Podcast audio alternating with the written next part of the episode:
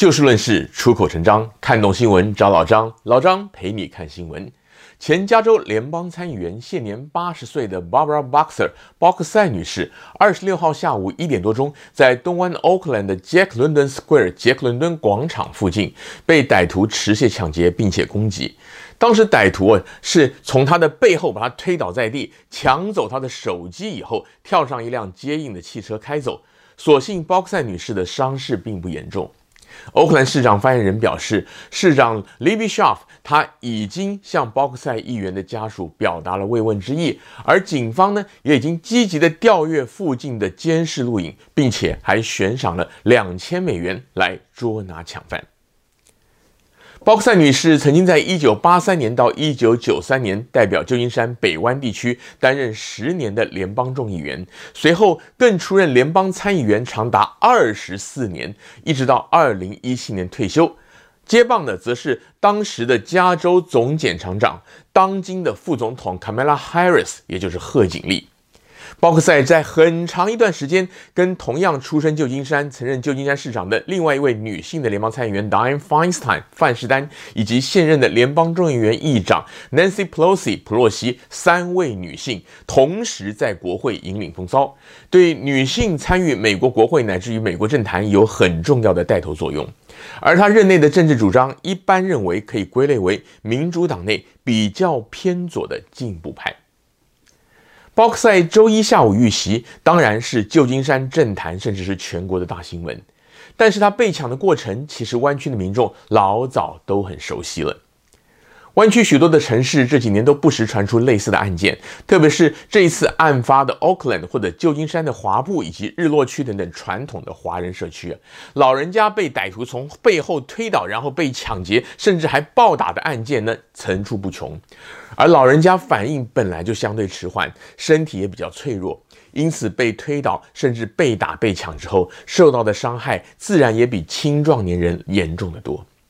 尽管各级政府当局和警政首长都信誓旦旦的要捉拿歹徒、整顿治安，但与此同时呢，也有一些进步派的人士不断提出一些法案，修改窃盗、抢劫乃至于暴力犯罪的认定标准，理由是要改善监狱人满为患的问题，并且给他们眼中那些犯下所谓轻罪的年轻人改过自新的机会。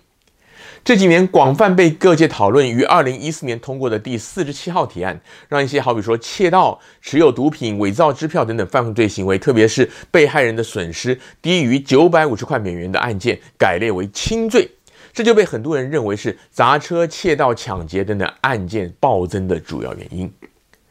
不过，进步派的政治人物似乎还没有感受到许多民众饱受折腾之后的呼声。州参议会几个月前又推出了一个 SB 八十二号提案，希望进一步的把那些没有使用致命武器，并且造成被害人重伤、损失金额又低于这个九百五十块钱的控罪，定为 Petty Theft in the First Degree，也就是许多华人口中所谓的小偷小摸罪，裁罚一年以下或者一千元以下的罚款。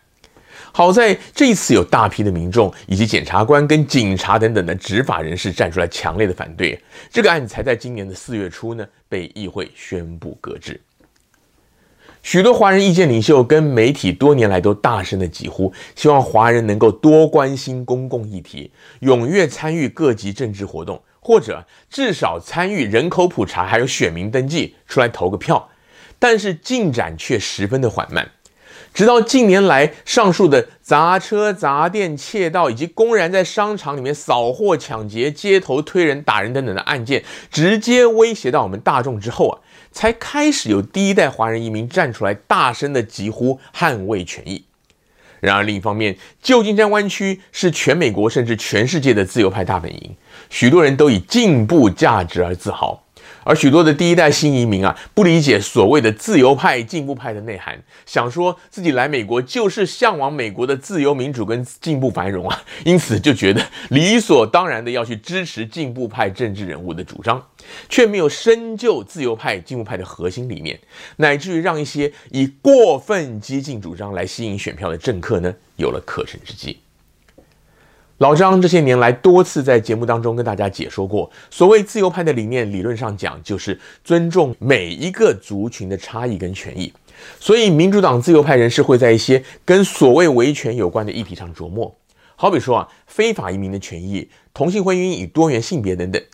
这样的理念出发点是对的，因为社会上本来就不应该对不同的族裔或者群体有差别待遇，大家应该要彼此尊重。但是问题在于，过分激进的自由主义模糊了合法与非法的界限，同时也违反了比例原则。举例来说，基于人道考量，给非法移民医疗照顾，或者说是改善边境收容偷渡客的场地设施，这些都没有话讲。但如果没有按照移民与边境安全的法律来执法，并且不断的放宽非法入境者就地合法标准的话，就等于是藐视法律、浪费国家资源，对守法者呢更不公平。同样的道理，平等对待不同性别倾向的人是应该的，但如果因此而强制要求中小学更衣室洗手间不能够分男女，导致很多的学生跟家长感到不舒服，甚至觉得安全受威胁的话呢，同样的也是过头了。治安的问题也是一样的道理，给年轻人改过自新的机会当然是好的，但是不能够因此修改法律对于犯罪的定义以及犯罪之后的罚则，让不良分子有恃无恐且食髓知味，同时更让守法的良民百姓生活在财产与人身安全都无法保障的阴影之下。在包克赛女士被抢之前的几个小时，欧克兰当地的联邦与地方的执法机构啊，才刚刚举行过一场记者会。回应当地的亚裔社区对于本月初在奥克兰华埠连续发生的两起抢案，他们承诺当局将会采取更强硬的手段来防范暴力犯罪，而当局的承诺言犹在耳，包克赛议员就被抢了，这是莫大的不幸，更是莫大的讽刺。尽管旧金山湾区各城市，特别是亚裔、华裔众多的旧金山跟奥克兰，经常把多元主义跟维权挂在嘴边，很多竞选公职的人呢，也都会去取一个中文名字，好让当地的选民留下好印象。好比说，当年的旧金山检察长、加州总检察长，也就是现在的副总统贺锦丽呢，就是一个例子。但是，华裔跟亚裔社区人士却经常感觉到。警方在这些少数族裔社区投入的执法资源呢，相对于其他社区来讲，似乎少得有点不成比例。当然，这跟不同城市的人口组成以及不同社区的生态差异都有关系，未必跟族裔直接的相关。但是从客观角度来看，亚裔一般来讲啊，身材体型没有白人、拉美裔与非洲裔那样的壮硕，更不要说是年迈的长者了。因此，他们容易成为街头攻击、抢劫的对象。许多歹徒也因此会特地跑到亚裔社区，好比说是华埠 Chinatown 去行抢。这不但影响当地民众生命财产的安全，也会影响到外地人，特别是观光客造访的意愿，对当地的经济也造成了严重的冲击。这次包克赛女士不幸被抢，我们真心的祝福她早日康复，也希望警方能够尽快的破案。但我们也希望，除了替包克赛议员找回他被抢的那台新的 iPhone 以外，民主党自由派，特别是极端进步派的人士，也能够有所反思。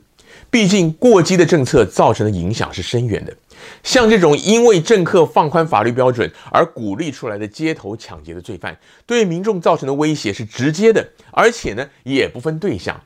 歹徒不会因为眼前这位老太太曾经是进步派的国会议员，就对她手下留情。而久居高位的政治人物呢，你们也应该要重新的走下神坛，体会一下基层民众的生活以及他们担心的恐惧的事情，而不是坐拥高位，挥舞着理想主义的大旗，却远远的脱离了民众的现实生活。今天节目的时间又到了，欢迎您下次继续找就事论事、出口成章的老张陪您一起看新闻。